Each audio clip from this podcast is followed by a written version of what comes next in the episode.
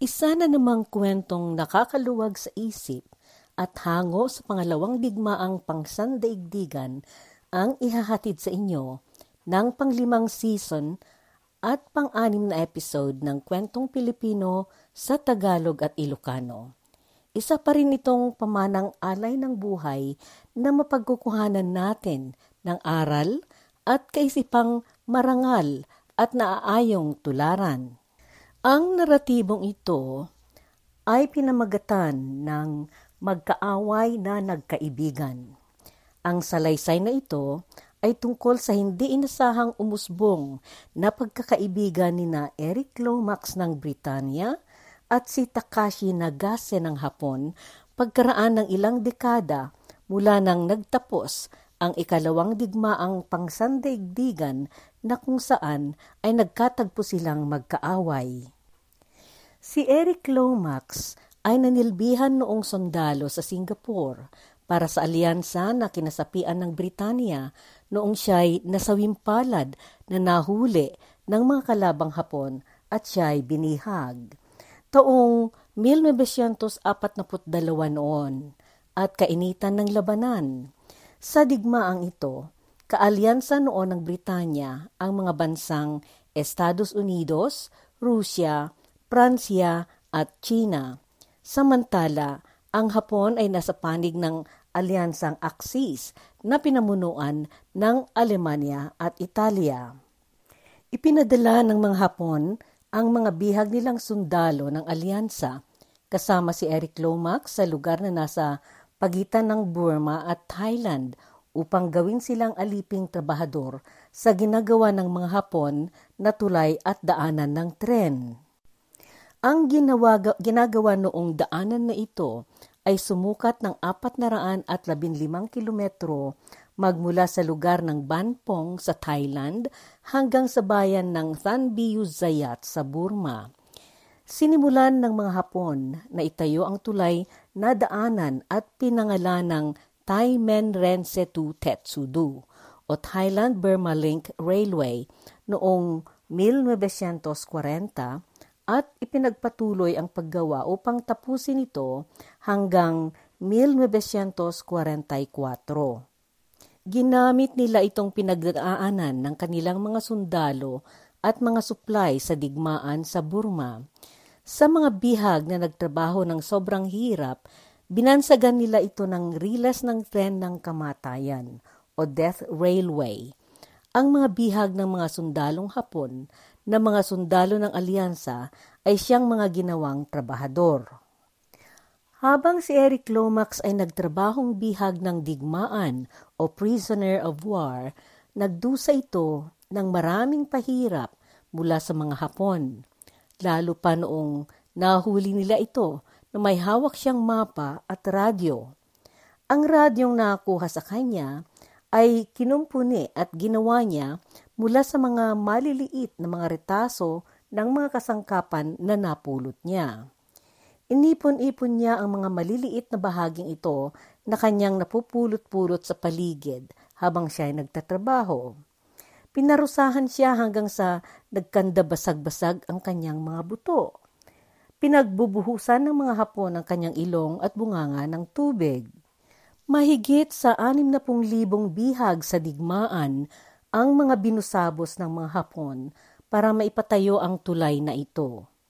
Humigit kumulang sa 250,000 na mga sibilyan na Asyano ang pinwersa ng mga Hapon na dagdag ng mga bihag na nagtrabaho. Karamihan sa mga ito ang taga-Java, mga taong tinatawag na Karen mula sa Burma, mga taong Tamil na galing sa Malaya, mga taga-Burma, Chino at mga taga-Thailand. Bumilang ng siyam na pung libo ang mga sibilyan na namatay dahil sa pahirap sa kanila sa trabaho at mga labindalawang libo ang mga bihag ng digmaan ang namatay sa laon ng panahon ng konstruksyon. Lubus-lubusan ang pahirap na ipinataw ng mga Hapon sa mga trabahador sa tulay na ito na pumasa loob sa masukal na kagubatan sa lugar na pagitan ng dalawang bansa.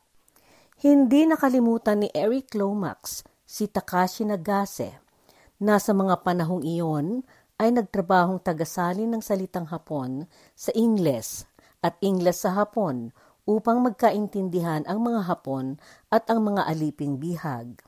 Bagaman hindi nagpataw si Nagase ng pisikal na pahirap at pinsala kay Eric Lomax, iyong mga panakot at pagbabanta ni Nagase noon sa kanya habang siya ay pinapahirapan ng mga sundalong Hapon ay hindi niya nakalimutan.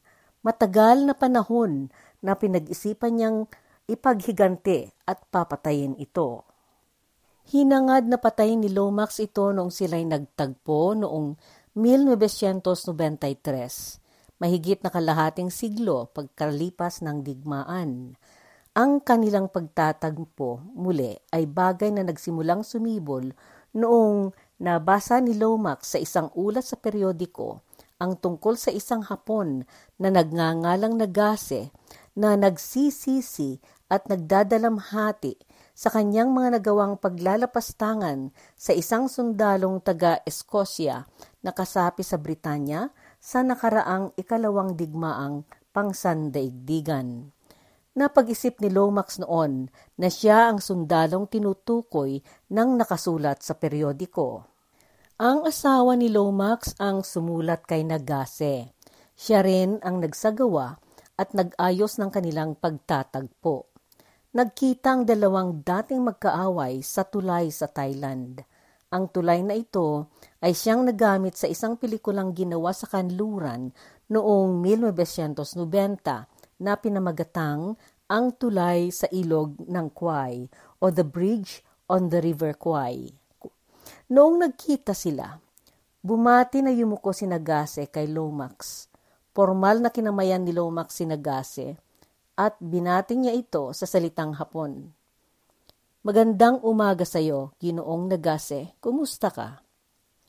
Nanginginig noon si Nagase na umiyak at nagsabi, Ikinalulungkot ko, ikinalulungkot ko ng labis, ikinalulungkot ko ng labis-labis. Ramdam ni Lomax ang katapatan ng kanyang nasilayang damdamin ni Nagase, na ang taimtim niyang mga salita at paghingi ng patawad ay nagmula sa kaibuturan ng kanyang puso. Sa mga sandaling iyon, pumasok sa isip ni Lomax na maging si Nagase ay nagdusa rin sa ibang wagas doon sa nangyaring digmaan. Naup- naupos ang kanyang masamang damdamin laban kay Nagase at pinatawad niya ito. Ang sabi ni Lomax, Pumunta ako sa tagpuan namin na wala akong naramdamang anumang maganda para sa taong ito. Subalit, dahil sa kanyang napakababang loob na damdam kong puno ng katapatan, inilihis ko ang aking mapait na kaisipan. Sa mga sumunod na araw, nagkasama kami ng ilang beses, nag-usap at nagkaintindihan. Nangako sila sa isa't isa na magpatuloy silang magsusulatan at magbabalitaan. Ang kanilang pagkakaibigan ay nagpatuloy hanggang sa namatay si Lomax sa edad niyang siyam na putatlo. Pagkatapos noon ng digmaan, naging pare at alagad ng Buddha si Takashi Nagase. Tinulungan niya ang alyansa na naghanap sa mga hukay na pinaglibingan ng mga sundalong alyansa at mga sibilyan sa digmaan. Palagi ito noong tumutulong sa mga gawaing pagsasaayos sa buhay ng mga taong natira mula sa digmaan. Nagpanata siyang nagsagawa ng kanyang makakaya upang mapagaan ang kanyang kalooban tungkol sa kanyang inakong mga kasalanan niya noong panahon ng digmaan. Nagpatayo ito ng templo para sa mga may paniniwala sa Buddha sa Thailand tumulong siyang nagpatayo ng mga paaralan at naging malakas siyang kritiko sa hukbong militar ng Hapon at ang kamag-anakang lahi ng emperor. Noong siya naging pari ng Budismo, nagsisi siya ng labis at sinikap niyang makapagbayad pure at gumawa ng mga kabutihan bilang pagpatunay sa kanyang masidhing pagsisi sa kanyang pagkakasala sa digmaan. Nag-alay siya ng misyon ng pagsisisi sa Ilog Kwai nang humigit kumulang sa isang daang beses. Sa parte ni Eric Lomax, ang kanyang pagpapatawad kay Nagase ay nagpagaan sa kanyang kalooban. Kailangan na ang pagkaawa, pagkaaway ay mahinto na, sinabi niya. Hindi ko mapapatawad ang nasyong Hapon, subalit napatawad ko na ang isang tao dahil sa kanyang makatotohanan at dakilang pansariling pagsisisi. Namatay si Takashi Nagase noong 2011 sa siyudad ng Kurashiki sa Okayama na bahagi ng Hapon. Sumunod ding namatay si Eric Lomax noong 2012 sa Berwick upon Tweed sa Northumberland, bahaging norte ng Inglaterra.